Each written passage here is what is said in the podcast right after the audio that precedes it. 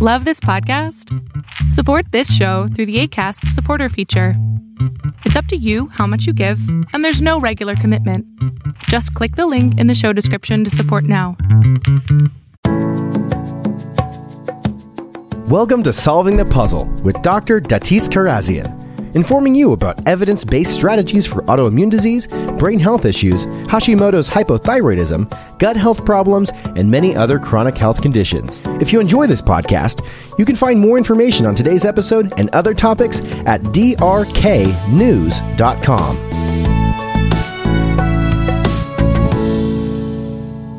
Hi everyone. Today the topic uh, is going to be how the vagus nerve impacts chronic uh, gastrointestinal problems or how it impacts the gastrointestinal system. If you're not familiar with the vagus nerve, it's basically part of the autonomic nervous system, and it's really the nerve that's involved with uh, helping your digestive tract release uh, digestive enzymes um, and also for gastrointestinal motility.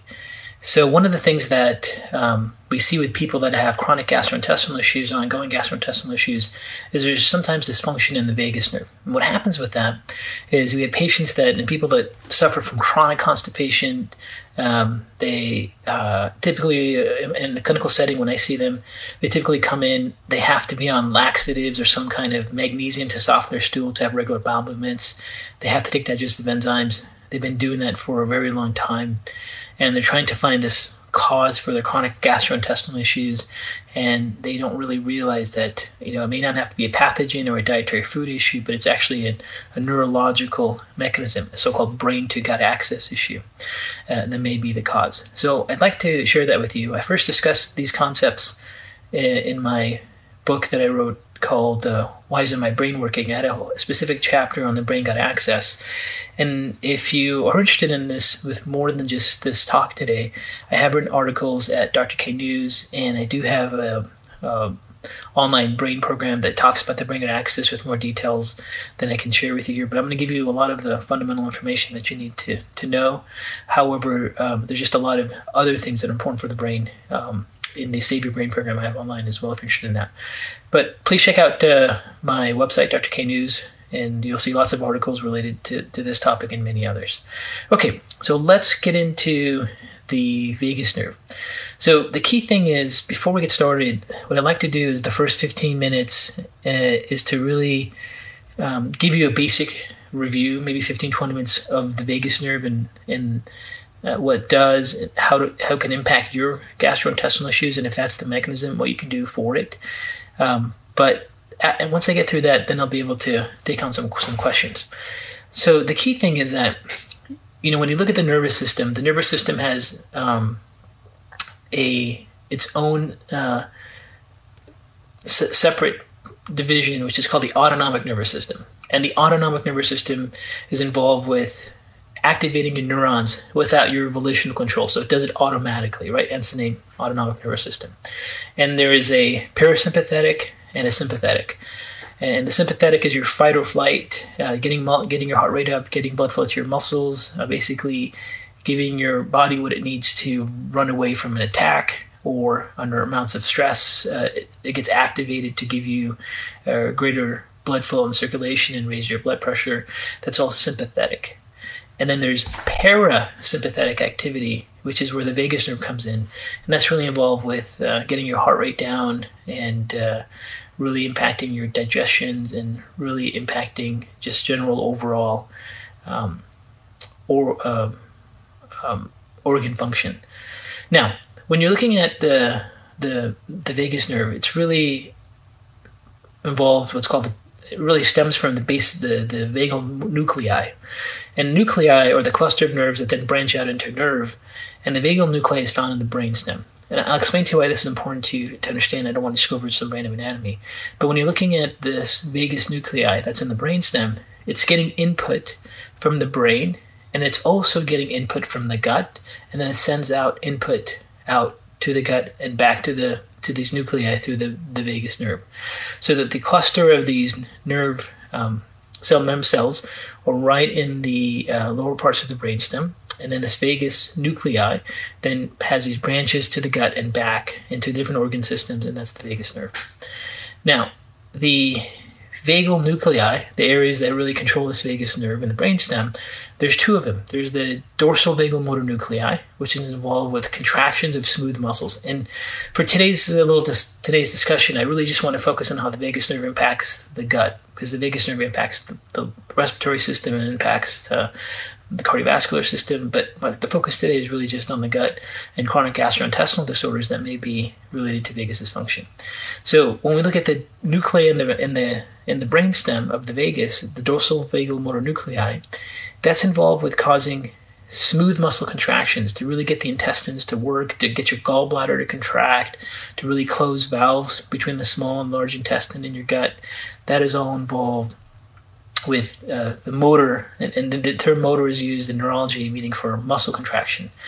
And um, muscles in your gut and your gallbladder uh, are called smooth muscles, and the vagus nerve activates them to contract and move. So again, because of that, this is why when the vagus nerve is not working, people have issues with gallbladder function because they can't contract the gallbladder. They have issues with chronic constipation, um, and a lot of that may not actually be due to diet, but it may be due to the neurological input from the vagus to the gut, the so-called brain-gut axis.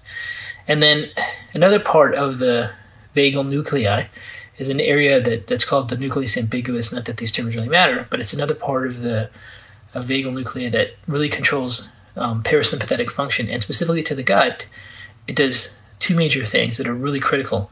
One is it helps activate digestive enzyme release. So, you know, it's really important for us to have healthy digestive enzyme release to have healthy gut function and to have a healthy microbiome.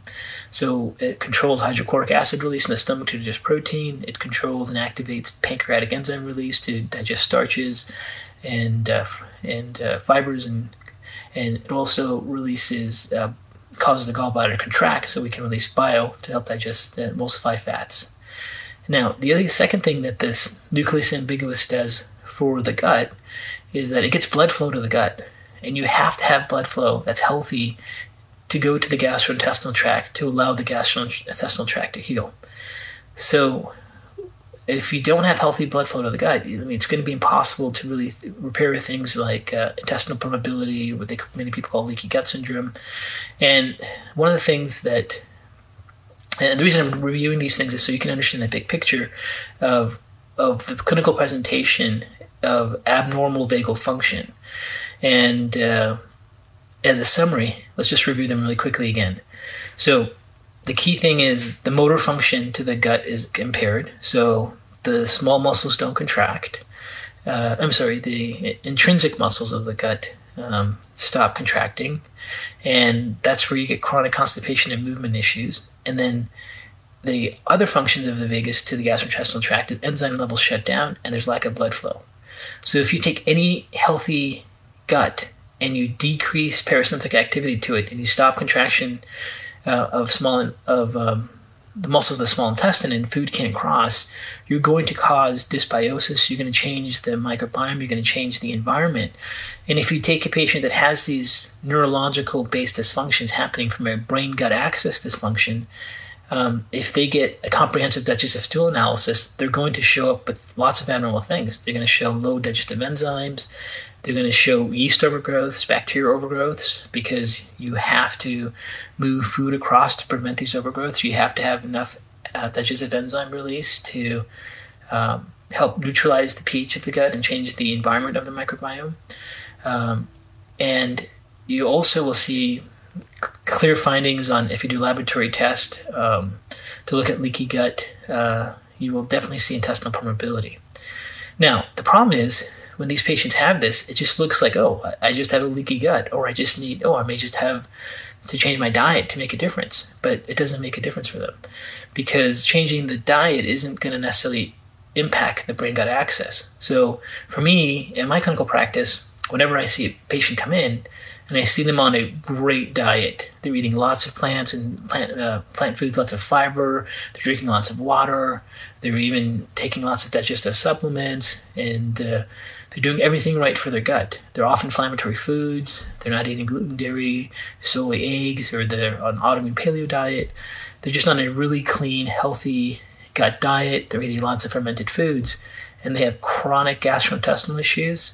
It's a red flag that their brain gut axis may not be working, and they may actually have some dysfunctions in their vagus. The most important one is ongoing chronic constipation, since the vagus nerve is so important for motility or the movement of food across the gut. Now, another big clue that the vagus nerve isn't, isn't functioning well is that um, person will start to notice it's harder for them to swallow. So swallowing is also a function of the palatine muscles of the vagus. And, you know, sometimes, uh, you know, in a clinical setting, you'll hear patients say, um, you know, I really don't like to take a lot of supplements. Is it possible to take powders? I have a really hard time swallowing. And if that's the case, especially if it's gotten worse over time, it's a really strong clue that the vagus may not be working. So those are all the like clinical presentations when the when the vagus nerve isn't doing its job. And patients that actually have dysfunction in their brain gut axis from this vagus nerve pathway, um, they go and they get they get constantly overlooked in the healthcare system, and people don't know what to do with them. Now, in an exam setting, what we do with them to really confirm that this is happening is we check their gag reflex, their palate response, and people that have their vagal uh, nuclei not working very well, what will happen with them is their gag reflex will sometimes just be absent. Other times it'll just be really, really weak. Um, one of the things you may have done if you've had a physical exam is when you go to your doctor, you go, ah, and they check your there's little arches in the back of your throat. Those called palatine muscles. Those are activated in the vagus. And usually, when we see people that the vagus isn't working very well, they just there's not much movement. You really should look at these arches and see, you know, really jumps in movement. Sometimes with people that have sluggish vagal system, you you don't see it move at all. You just see it kind of budge a little bit. And then, I also if you uh, listen to their um, gastrointestinal motility with a stethoscope on their abdomen, you have very weak contractions of their bowel. They're there, but they're just really, really weak. So when you see those and a symptom of chronic gastrointestinal issues and a chronic need for a person to take digestive enzymes and, and having to take magnesium and laxatives to function, that is the clinical presentation of a patient that has some vagus impairment. And over the years, I've seen many, many cases like that. And then the question that then comes up is, okay, if that is the mechanism, then then usually for patients for the first time in their health career, you know, their search for health, they finally are looking for something different. Um, and a lot of these patients that have these chronic vagal issues, they have taken every digestive supplement in the world. They come in with bags full of supplements. They've they tried it all, and they tried every single diet, and you know. And here's the thing: those things do help them because when they don't have enzyme production, taking enzymes does make a difference for them when they don't have proper intestinal motility, um, they may have to cut off sugar to function well because they're, they're prone to yeast overgrowths. Um, they may have to eat a lot of fermented foods. They may have to do things to really improve their microbiome to function better. So those things do have an effect. It's just that they constantly have to do them to make a difference for them. So then the question comes up is like, well, what's what's the cause of it then? So if someone has a poor vagus issue, what's the actual cause? So if there really is a brain, there's a vagus issue, then there's two possibilities. Either the brain is not firing to the vagal nuclei, or there's something wrong with the vagal nuclei and the vagus nerve pathways into the nerve plexus in the gut, right? And there's a few things you, you have to look at clinically to determine what's going on. Now, one of the worst scenarios of a of a vagal presentation uh, where you have poor gut function, um, worst prognosis is actually patients that have early Parkinson's disease, and Parkinson's disease is a disease in which there's a buildup of something called alpha synuclein aggregates, and there's these proteins that start to build up in the gut and, uh, and throughout the nervous system. But in Parkinson's disease, most of the research is now showing that it's actually this, this buildup of protein is starting in the gut.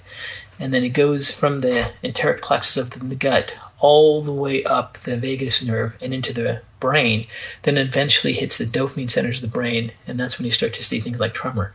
And that process can take 10 to 15 years, but the initial presentation of that is really these um, constipation vagal patterns. As a matter of fact, the, the two earliest symptoms of um, Parkinson's disease are chronic constipation and loss of smell because alpha synuclein also starts to build up an area of the brain called the olfactory bulb and they, and they lose smell. So, um, and then, if, and then third symptom that starts to show up besides loss of smell and chronic constipation is just they start to get stiffness and rigidity, usually in one limb versus the others, and uh, and that's and then they start to notice that the movements are just slower, and this happens many, many, many years before tremor. Um, so, uh, you know, in a clinical setting, sometimes I'll see a patient walk in and I just see them, just, they're moving really slow. Everything is slow. Um, um, and right away, we're concerned about a Parkinsonian pattern if their chief complaint is chronic gastrointestinal issues. Now, so that's that's one of the most important things. And they've actually done some animal studies where they've cut the vagus nerve.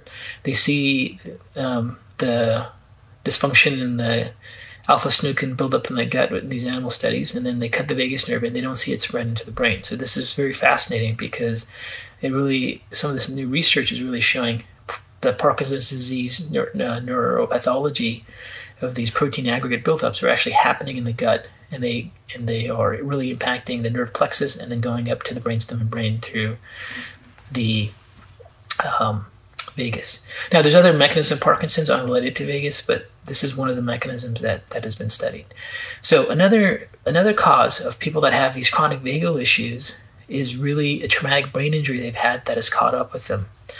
And one of the things to understand about the brain is that the brain has different lobes, has different regions, and all the different regions of the brain, as they execute their activity, like the frontal lobe is involved with executive function, the parietal lobe is involved with you feeling where your body is in relation to space, your temporal lobe is involved with, for example, hearing and recall of memory, your occipital lobe is involved with, with vision and seeing. All these different areas of the brain are constantly firing because of stimulation by the environment, but they all uh, get activated and they have to fire into the brainstem.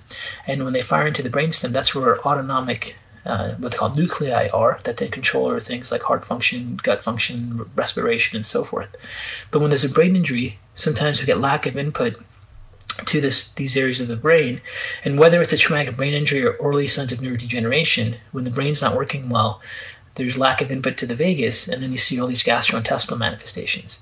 Now, let me go back to traumatic brain injuries. Um, the, the old model of traumatic brain injury was you got hit in the head, something happened, and then you recovered within the next few days or week, and then everything was fine, and then that was it, and that was your brain injury, or you. But that's really shown to be not the case. So lots of studies have been done on what they call post-traumatic uh, encephalopathy. Um, there's been studies done on what they call neuroglial priming, and what they found is that when someone gets a traumatic brain injury, especially if they've lost some degree of consciousness, there is a serious injury to the brain and it activates cells in the brain called microglia, these microglia stay inflamed and activate chronic inflammation in there in the brain. And then that promotes neurodegeneration of the brain that then goes on at an accelerated rate for the, for the next few years. So, you know, it's not uncommon to see someone has these chronic gastrointestinal issues. And then five years, 10 years later, they start to have chronic gut issues.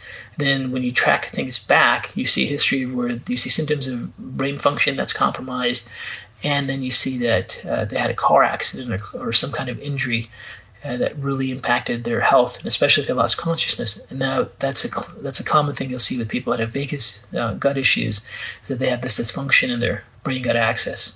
So whether it's traumatic brain injury to the brain or, or early neurodegeneration in the brain, those are common mechanisms to cause the this brain gut axis to, to, to be involved. Now, if you look through the internet, and, and the vagus has become really popular these days. And for the most part, um, you know, there's lots of things about the vagus I've I started to see um, on the internet where it's it's you know just do meditation, just do breathing, just do do cold contrast therapy, just chew gum, and those are okay, but they're not going to have much effect on the gut. And and generally speaking, you know, for the most part, um, calming down our sympathetic system and improving our parasympathetic system by calming by getting a respiration and heart rate and doing breathing and and just taking a break from being in a fight or flight is always good for everyone's health no question about that. But will it actually have an impact on the gut?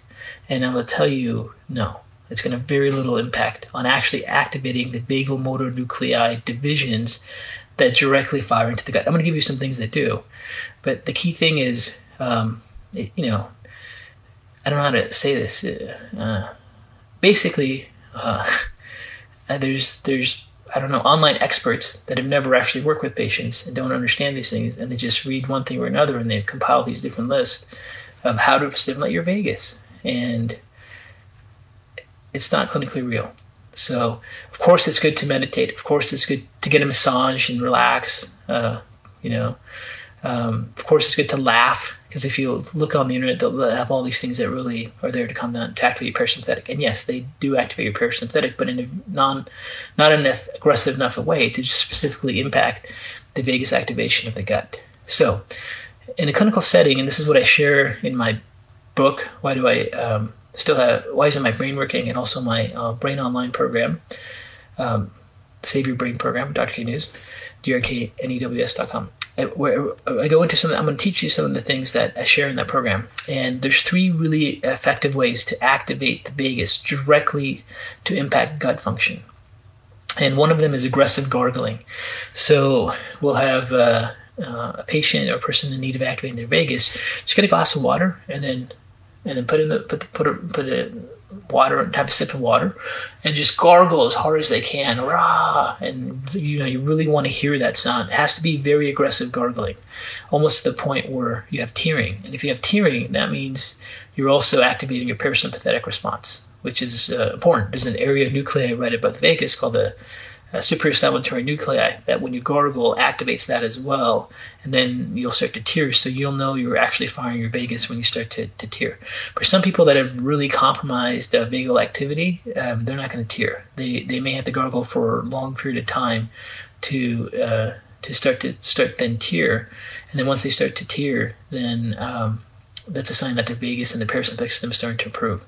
So gargling with so i'll have patients drink like a get like uh, two or three glasses of eight ounces of, of water each day and just take a sip, gargle, swallow, and then go through the glass of water. It may take him, let's say, you know, three to five minutes to go through eight ounces of water gargling, and then they do that preferably two or three times a day, and they and and that should start to make a difference for some people within you know a week to ten days, to some degree. Now, it's just like anything else. It's like working out muscle. As you activate the neurons, neurons branch, they get proteins, they get plasticity, and things may take time, but that's one of the ways to activate the vagus. Another one is to do, um, we'll have patients do, is to do uh, gag reflexes with a tongue blade.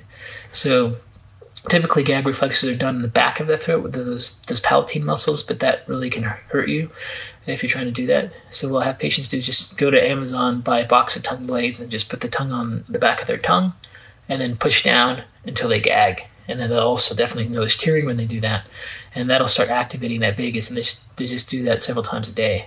Um, they can do it while they're watching TV. They can you know they can do as often as they like to, but getting that in multiple times a day can start to activate that vagus.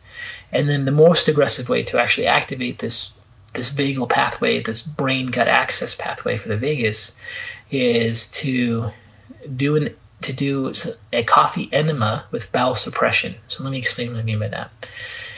So, uh, coffee um, has caffeine, and caffeine activates what are called nicotinic acetylcholine receptors, and these are smooth muscles in the gastrointestinal tract. And um, what we'll have patients do is do a coffee enema. So they get an enema bag, they they make coffee, they put it in the enema bag, and then they lie on their right side. They lift the enema bag up, and they do they do an enema. Now, coffee will start to activate uh, those smooth muscles pathways in the gut, and the key thing to do then is to suppress it. So you really want people that are trying to improve their vagus to not just do an enema and, and release their bowel content because that's what enema will do. And, and some patients that have vagal issues have to do that regularly just to to evacuate their bowel. But um, to, to really hold the hold the bowel urgency for as long as they can. And sometimes people have to increase their caffeine concentration and find the dose of caffeine it takes to really make them struggle. I joke with my patients and I say, um, you know, it should you should feel like you're planking. You should be shaking, and you're really trying to control those uh, those uh, muscles in your in your in your gut to, in your in your in your rectum to avoid having a spill. And when they do bowel suppression, that's activating this uh, cortical pontine uh, vagal pathway through the vagus to really activate those those nerve plexus in the gut. And just like doing bicep curls to build your biceps, those can help those branches in the gut. So these are techniques that uh, I've developed and used with traumatic brain injury patients for many years, and they, they seem to be effective. Now, do they always work? No, they don't always work. Because, you know, when you're looking at any type of injury or degeneration to the brain or something impacting the brain gut axis, um, when you do these activities, you're having neurons grow, you're building proteins in neurons, you're having them branch, and you're trying to improve their vagus at a greater rate that things are degenerating or not working.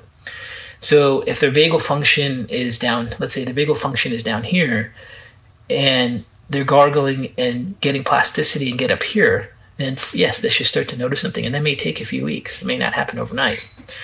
For other people, they have they may be doing gargling exercises and doing all these things, but let's say they have a pretty aggressive Parkinsonian pattern or Parkinson's pattern or neurodegenerative pattern, and the rate of neurodegeneration is just faster than what they're building, so they never really get any significant change. However, I still feel those exercises are very therapeutic and that they, they, can be helpful in improving gut function. So those are the basics of the vagus specifically for gut function. I, I really hope uh, you can share this with people uh, that have chronic gut issues. In my career, I've seen so many chronic gastrointestinal patients that have gut issues, and this, this whole brain gut axis mechanism was never never identified for them. And also, if you identify it, it lets you know that person may be at risk of some, some dysfunction in their brain or have early Parkinson's patterns or have some early neurodegenerative issues or the brain injury is caught up. So those are those are all really important to know. Now, um, let me try to take some questions. Um, my wife, Dr. Andrea Reyes, Dr. is Andrea. here. Okay. Just change my name all the time. so she's going to help me. Okay. And uh, hopefully, by the way, thank you all for joining.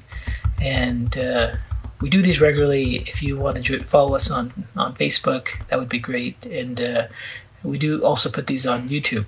Uh, so we have a YouTube channel. If you want to see all the as soon as we as soon as we um, make these videos, we put them on the on the YouTube page. So if you subscribe to our YouTube page, you should be able to get all the videos, even if you missed attending um, these talks. Okay. Okay, let's do it. Okay, from CJ. CJ. Can there be overactivation of the vagus nerve too? If so, what are the symptoms and how do you address it? Yes, there can be overactivation of the vagus nerve, but it's actually a really bad sign. So let me explain this in a little more detail. Um, when neurons start to really degenerate, they get what's called epileptiform activity, which is a neurological term for that they're spontaneously firing on their own. So neurons have something called the resting membrane potential, which is a lot of electrical activity they have. And, and they're always, and, and with neurons, there's a level of electrical activity that is called threshold. So um, neurons are at rest, but then when they get stimulation, they fire to threshold, and then you have a response. So, um, what happens in, in, in, neurodegenerative changes, and this could take place in the brain, in the vagal nuclei in the brainstem, or in the nerve plexus in the gut. If these if these neurons in these areas start to really degenerate, get unstable, then the resting membrane potential gets really close to threshold, and then they spontaneously fire.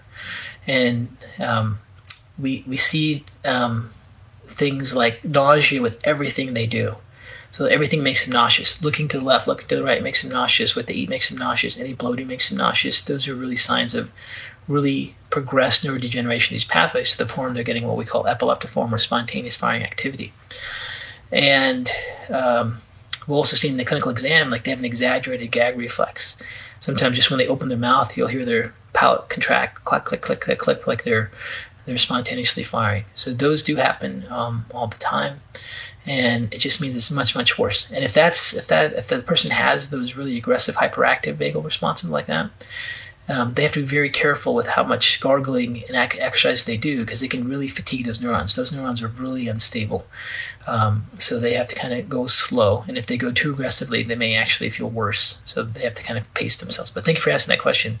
It's one thing I didn't talk about, which is really important. Okay, so Robert. Robert. How do I know if my vagus nerve is the issue?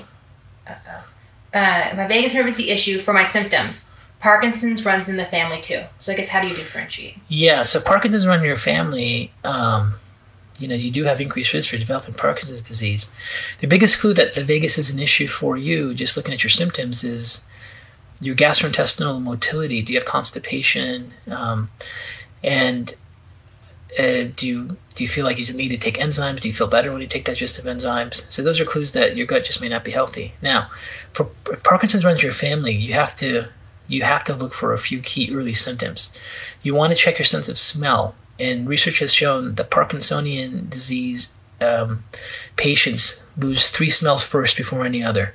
It's peppermint, coffee, and anise. So if, if, it runs in your family, you definitely want to have little vials of peppermint, coffee, and anise, and check your smell regularly and see if you're starting to lose them. Um, that's one of the earliest symptoms of Parkinsonian disease when, when you lose the sense of smell, especially those three first. And then if you also start to notice constipation with that, that is just difficult to figure out, and and then you also start to have stiffness and rigidity in one limb and slowness, then you're in the early stages.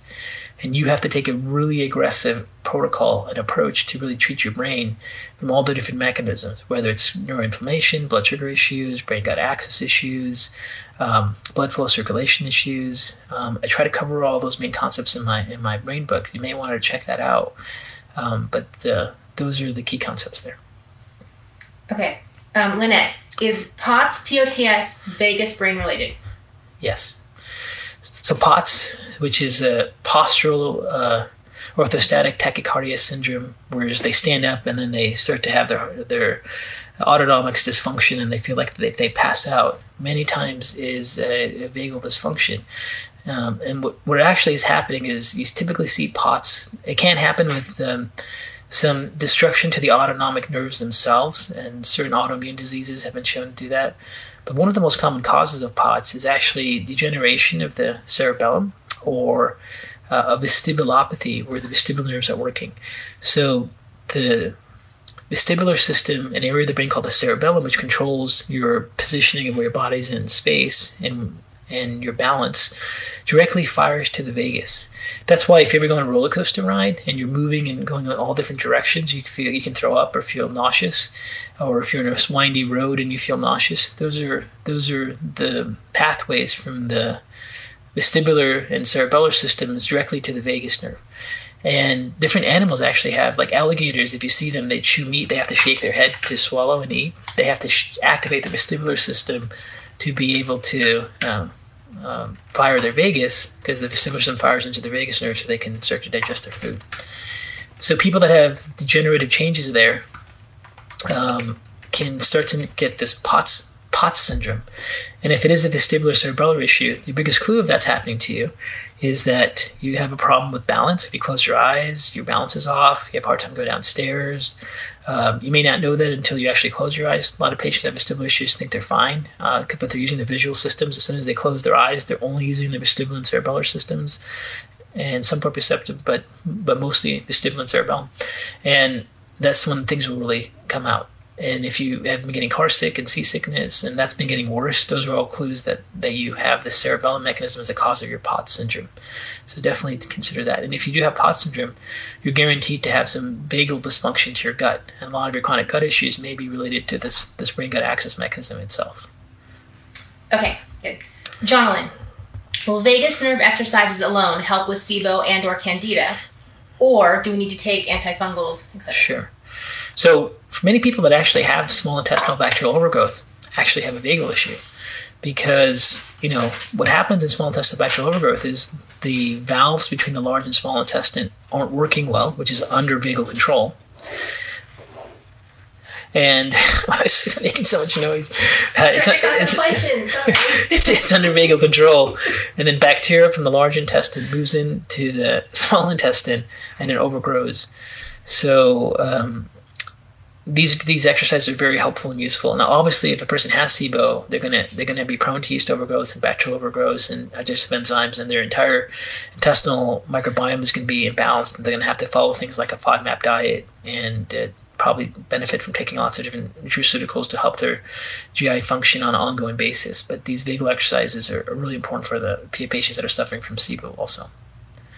Okay, Rachel, can the vagus be infected or autoimmunity occur in the gut or brain directly affecting the vagus.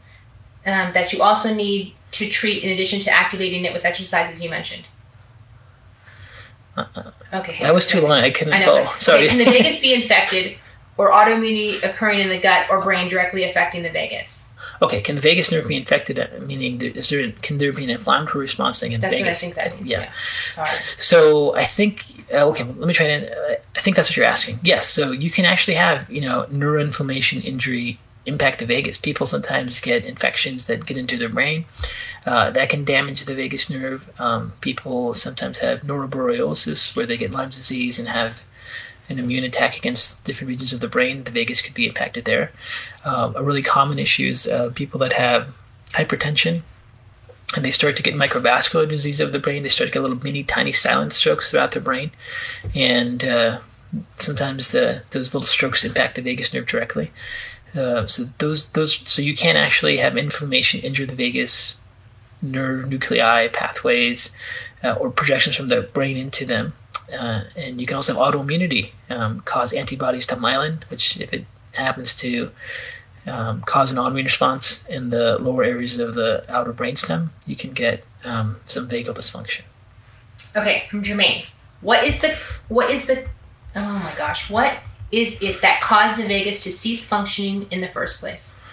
Well, what is it that causes the vagus to s- cease function in the first place? That that was the whole list. Either the brain's not working because there's an injury or trauma, either there's damage to the vagal nuclear nerves, stroke, demyelination, autoimmunity, or there's a Parkinsonian pattern where there's buildup of this aggregate protein aggregate called alpha synuclein Lewy bodies, which then start to get in the way of nerve, nerve synapses with them. So those are the, the main mechanisms.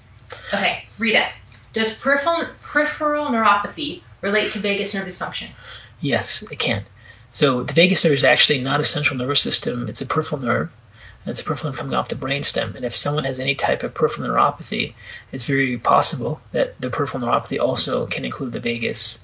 So anytime someone has um, diabetic neuropathy being the most common, uh, there's a possibility that there's um, those injuries happening to the vagus nerve itself. Okay. Um, back to tar. Any supplements to help the vagus nerve? This is not a supplement game. Okay? Now, you have to actually activate the vagus through the exercises to get it to grow. Just like if your muscle was weak, you'd have to actually strengthen it. It's it's the same concept. You cannot take a supplement to activate vagus. I'm sorry, you can't take. Uh, you know, you're not going to change this stuff in a real clinical setting with with a supplement, with a homeopath, with an oil. You're just not. I'm sorry. Um, but you you definitely can use nutraceuticals for the underlying mechanism that may be involved. You can use nutraceuticals to try to decrease the expression of Parkinsonian syndrome with high amounts of antioxidants, glutathione, lifestyle changes. Um, you can do the same thing with traumatic brain injury and brain inflammation, or autoimmunity, or microvascular disease. So uh, if you find a vagal dysfunction, once you go deeper into the cause of it, then you, you can you definitely want to support those pathways so it doesn't get worse. And if you can slow down it getting worse, and then you can do the exercise to activate it, it can make a change. But there is no direct supplementation for the vagus. Okay. Gayla, how often in a day and how long do you recommend these exercises? So these these these vagal exercises like gargling, gag reflexes, and coffee enema with bowel suppression. The coffee enema with patients that that want to do this, I would say that should only be done like you can do that once a day. Some patients have to do it twice a day to really have motility, depending how compromised they are. Um, but they can be done daily. And then the gargling, you know, to be quite honest, the more frequently a person does it, the faster, the more gains they have. So they can, you know, three glasses of water is uh, going through like three eight ounce glasses of water and go, taking a sip and gargling and swallowing and going through that three times a day is pretty good. If you if a person does more, uh, that would be even better. And same with the gag reflexes. They can do gag. You know, you can have a person that does a gag reflex every time. Um, you know, they they're watching TV, a commercial comes in or whatever. They they schedule gag reflexes through different parts of their day, and that way they can remember to do them. So the more frequently you do them, the better. But with the coffee enemas, um, they can and they can be done once or twice a day. Typically, most people do it once a day if they have to um, stimulate their vagus. Okay. Um, kind of off, but Elroy, Eloy, are there practices to improve the cerebellum? Yes, so cerebellum, like if you have cerebellar issues, um, any kind of balance rehab protocol would be great for you. So there's lots of online things on how to improve your balance. Um, they're called vestibular rehabilitation. If you're working with a physical therapist, you want to find someone that does vestibular rehabilitation. Um, and anything you do with vestibular rehabilitation is going to immediately impact the cerebellum. Now, the basic stuff is like standing on your foot, um, getting on a balance board, seeing how you're doing with that. Uh, if you have those Bosu balls people exercise with, which are like those half half balls, standing on those, they can be useful. Um, those are the, so basically it's balance and stability exercises. Okay, and Anna asks, where do where do you find the exercises to correct vagus nerve function? In my book, uh, you find the exercises. Uh, well, I think I, I explained it explained it to you. I hope that that was helpful enough. But if you want a written format, then please go to my book. What, why isn't my brain working? And then we we also talk about these in more detail in the Save Your Brain course that uh, Dr. K news.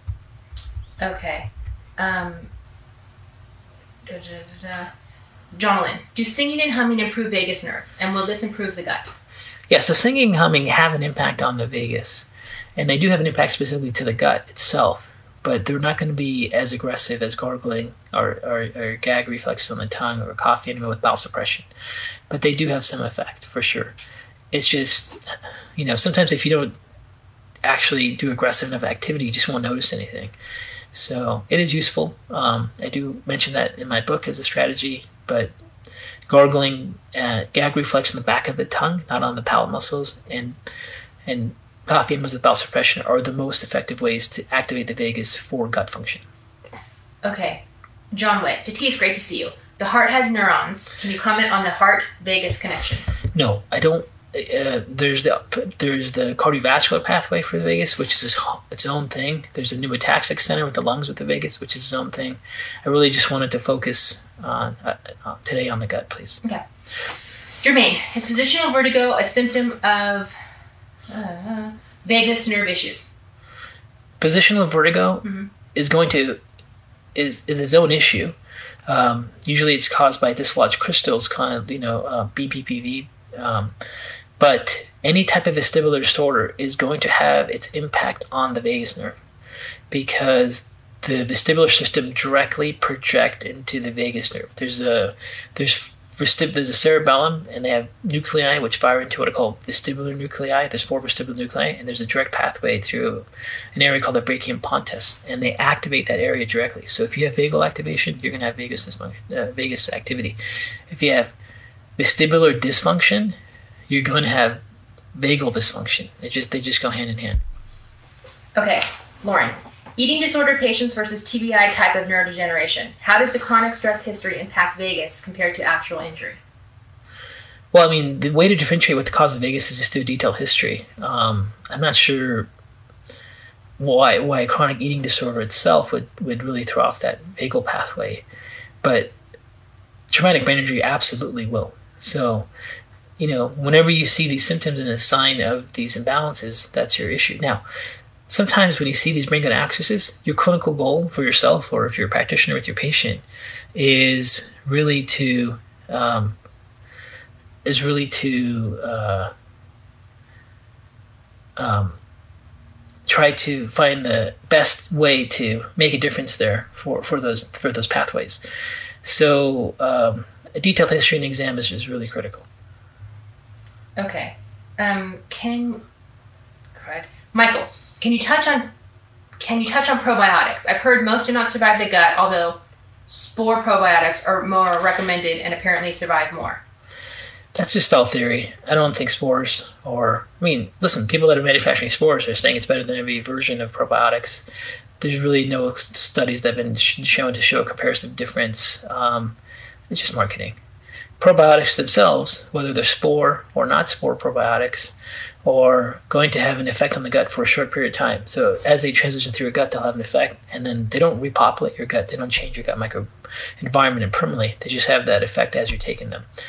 Um, and for people that have vagal issues, some, they may just feel better and have a need to constantly have to take probiotics because their entire microbiome environment is dysfunctional from not being able to move the food properly and to produce enzymes and get blood flow there. So we're gonna we're gonna have to end a little bit early today. I have a bunch of questions written. Oh, don't you have to? Yeah, but I wrote them down for you. Oh, so you okay. Oh, I don't have to You're end it early. welcome. You're Oh, welcome. I have one more question to My great wife wrote questions down for me. You got to go pick Thank up you. our child. Okay. Okay, Lauren, really fast. Is there a test you can take to determine vagus issues? There is no there's no laboratory test you can take to determine vagal issues from a blood test. Um, the standard way to really determine if the vagus is dysfunctioning in the gastrointestinal world is do what are called motility studies. In motility studies, um, they can actually have a person ingest a dye and, and measure the time that dye goes through the gastrointestinal tract, and that can give them a clue of how active the neurological function of the gut is. So the the, the, the real the, the test to really determine if there's any um, vagal dysfunction uh, objectively would be to do a motility study, which would be done with a gastroenterologist, and you'd have to have significant progression to to have a change there. Okay, so I think I can see them up here. Um, let me go through some questions here. I've heard that singing and humming help with vagus nerve. Does that help remove the gut as well? So yeah, singing and humming. I think we talked about that. Do you get low blood sugar symptoms? Peripheral neuropathy. Yeah. So the, the question is, do you get low blood sugar symptoms with these vagal symptoms? Um, it, it can happen as well. So if the vagal system is dysfunctioning, it throws off your autonomics, and you can get like uh, these patterns where you get imbalances between your sympathetic and parasympathetic patterns, and that can shut off your blood sugar regulation and control. And then I got a question here um, from Genevieve. In your book, you say using tongue blade depressors is like doing push ups, like singing is like doing a sprint. What is a coffee enema and breathing exercise in terms of strength to the nerve? So that's that's that is something I talk about in my book. So coffee enemas are like doing planking or you know um, doing a squat against the wall, like a sitting squat test against the wall, where you're just shaking and really activating the systems. It really really builds uh, core activation to the to the vagus. And Dee asks, uh, could low butyrate on a stool test be symptom of vagal nerve dysfunction? It's possible. So when you everything is possible to be abnormal in a gut GI panel when there's vagal dysfunction. So butyrate is the ability to digest fibers and to produce this short chain fatty acid. So when there's decreased motility and decreased digestive enzymes, um, you can get abnormal levels of butyrate production because the gut is not doing its job. And and and uh, the key thing to remember is if you, if you have a vagal dysfunction, um, if you get a GI panel back, all of those changes can be whether it's a bacterial overgrowth or a yeast overgrowth or low butyrate levels. They can all be related to um, poor vagal pathway. And then Siko asks, is diarrhea also related to vagus nerve function? So uh, earlier we talked about neurons being close to threshold where they fire aggressively. So if the, the vagus nerve is really unstable, then that would be that would be part of it. Um, okay.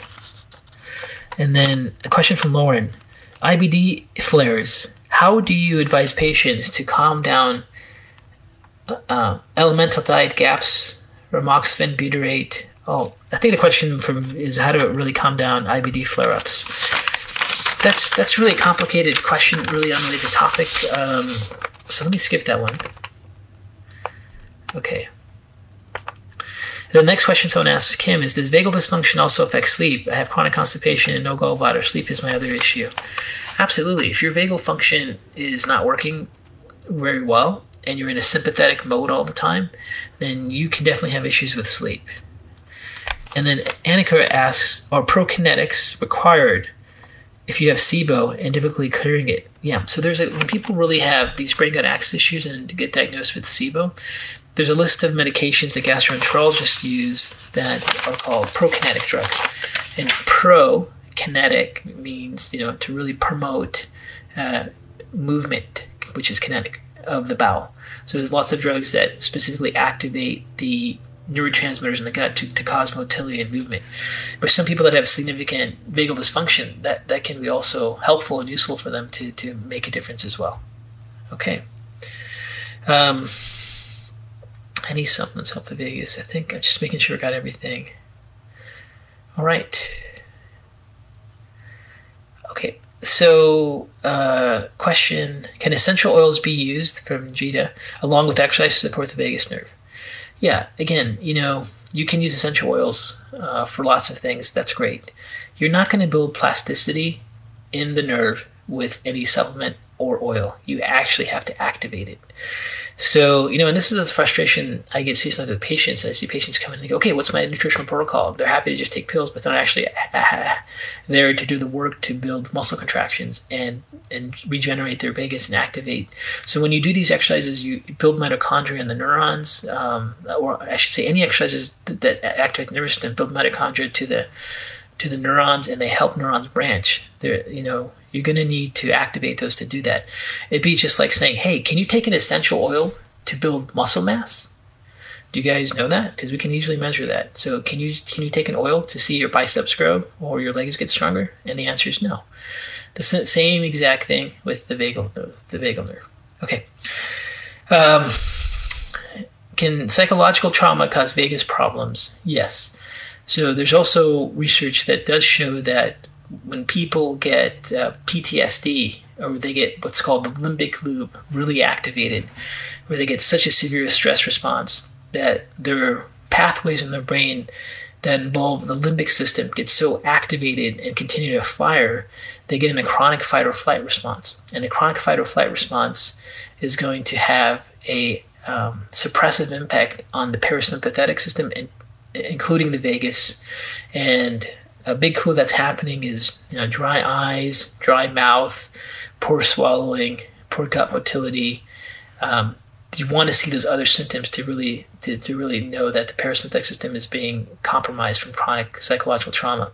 The problem with, with psychological trauma is you can blame everything in the world on it, and uh, and the, but the other issue is it can cause a lot of diverse symptom dysfunctions when it's there. So psychological trauma by itself wouldn't just just assume you have a vagal dysfunction. If you have psychological trauma in combination with signs of poor vagal function, which include again dry eyes, dry mouth, difficulty swallowing, chronic constipation, then I would guess that that, that may be uh, the uh, mechanism that's involved. Okay, I think uh, we got most of these here. A question from Brett: Can mold paralyze the vagus nerve, and if so, will these exercises still help with living mold?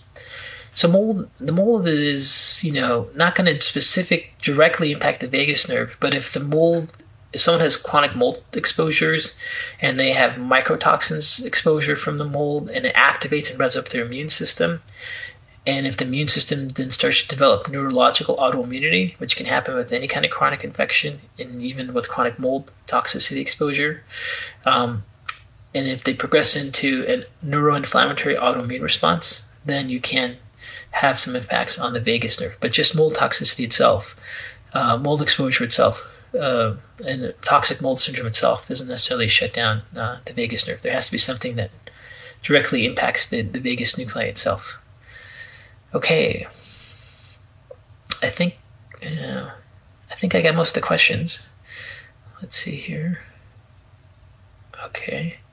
Anyways, let me just summarize the key things here. Um, so, the point and the, the whole point of this presentation was to really share with everyone there is a large group of patients with chronic gastrointestinal problems that actually have a brain gut axis mechanism. And this brain gut axis this brain gut mechanism this brain gut axis mechanism involves vagal dysfunction. When the vagus is not working there's lack of blood flow to the gut there's decreased digestive enzymes there's decreased motility of the gut and there's um, valve dysfunctions. Many patients that have this get undiagnosed in the healthcare system, and or they progress into what's called small intestinal bacterial overgrowth, um, where they just can't get motility, can't control their valves, and bacterial overflows. And if you are listening to this and you do have these brain gut axis mechanisms of vagus, um, like difficulty swallowing supplements that's gotten worse over time, um, poor motility, poor constipation, and uh, you have to constantly take digestive enzymes, you have to take stool softener, then it's very likely that you, it's, it's possible, I should say, it's possible that you have this vagal dysfunction. So once you identify that you have this vagal dysfunction, the next question is why? So you can only have a vagal dysfunction if something impacts pathways into the vagus or the actual uh, vagus nerve or the nuclei or injured or damaged. So one of the most common mechanisms was Parkinson's disease, early Parkinson's disease, any kind of traumatic brain injury, any kind of neurodegenerative issue, anything that causes inflammation or injury to the myelin, like demyelination, like autoimmunity to the nervous system. Uh, diabetic neurop- uh, neuropathies can actually impact the vagus nerve. Uh, those are key factors. Any kind of ongoing neurodegenerative issue, those are all key things to, to, to, to, to, to evaluate. Uh, microvascular disease that causes many strokes in the brainstem or in the brain can also lead to vagal dysfunction. Cerebellum degeneration, vestibular disorders, regular motion and balance disorders can cause um, these vagal dysfunctions. And, and, the ultimate thing is that when you see these vagal s- symptoms, it's not actually just the exercises; those are just the ways to help plasticity. But the more important question to ask is why, and then you want to go into these into these mechanisms anyways, thank you all for uh, joining me today, and I hope uh, you found this information useful. And um, please follow us on our Facebook page. We have a uh, YouTube channel, and check out Dr. K News. And uh, we'll uh, hopefully see you next time. Thank you. You can find all of this information and more at drknews.com slash podcast. There you'll find the show notes, readings, and links related to this episode. You can also find Dr. Kharrazian's blog at drknews.com. The best thing to do is sign up for his weekly newsletter, where he will update you on the latest research and clinical strategies related to chronic and autoimmune health conditions. On social, you can find him on Instagram, Facebook, and Pinterest with the username Datis Kharrazian. This podcast is for general informational purposes only. It does not constitute the practice of medicine nursing, or other professional health care services, including the giving of medical advice. And note, no doctor patient relationship is formed. The use of this information and the materials linked to the podcast is at the user's own risk. The content of this podcast is not intended to be a substitute for professional medical advice, diagnosis, or treatment. Users should not delay or disregard obtaining medical advice for any medical conditions they have, and should seek the assistance of their healthcare professionals for any such conditions.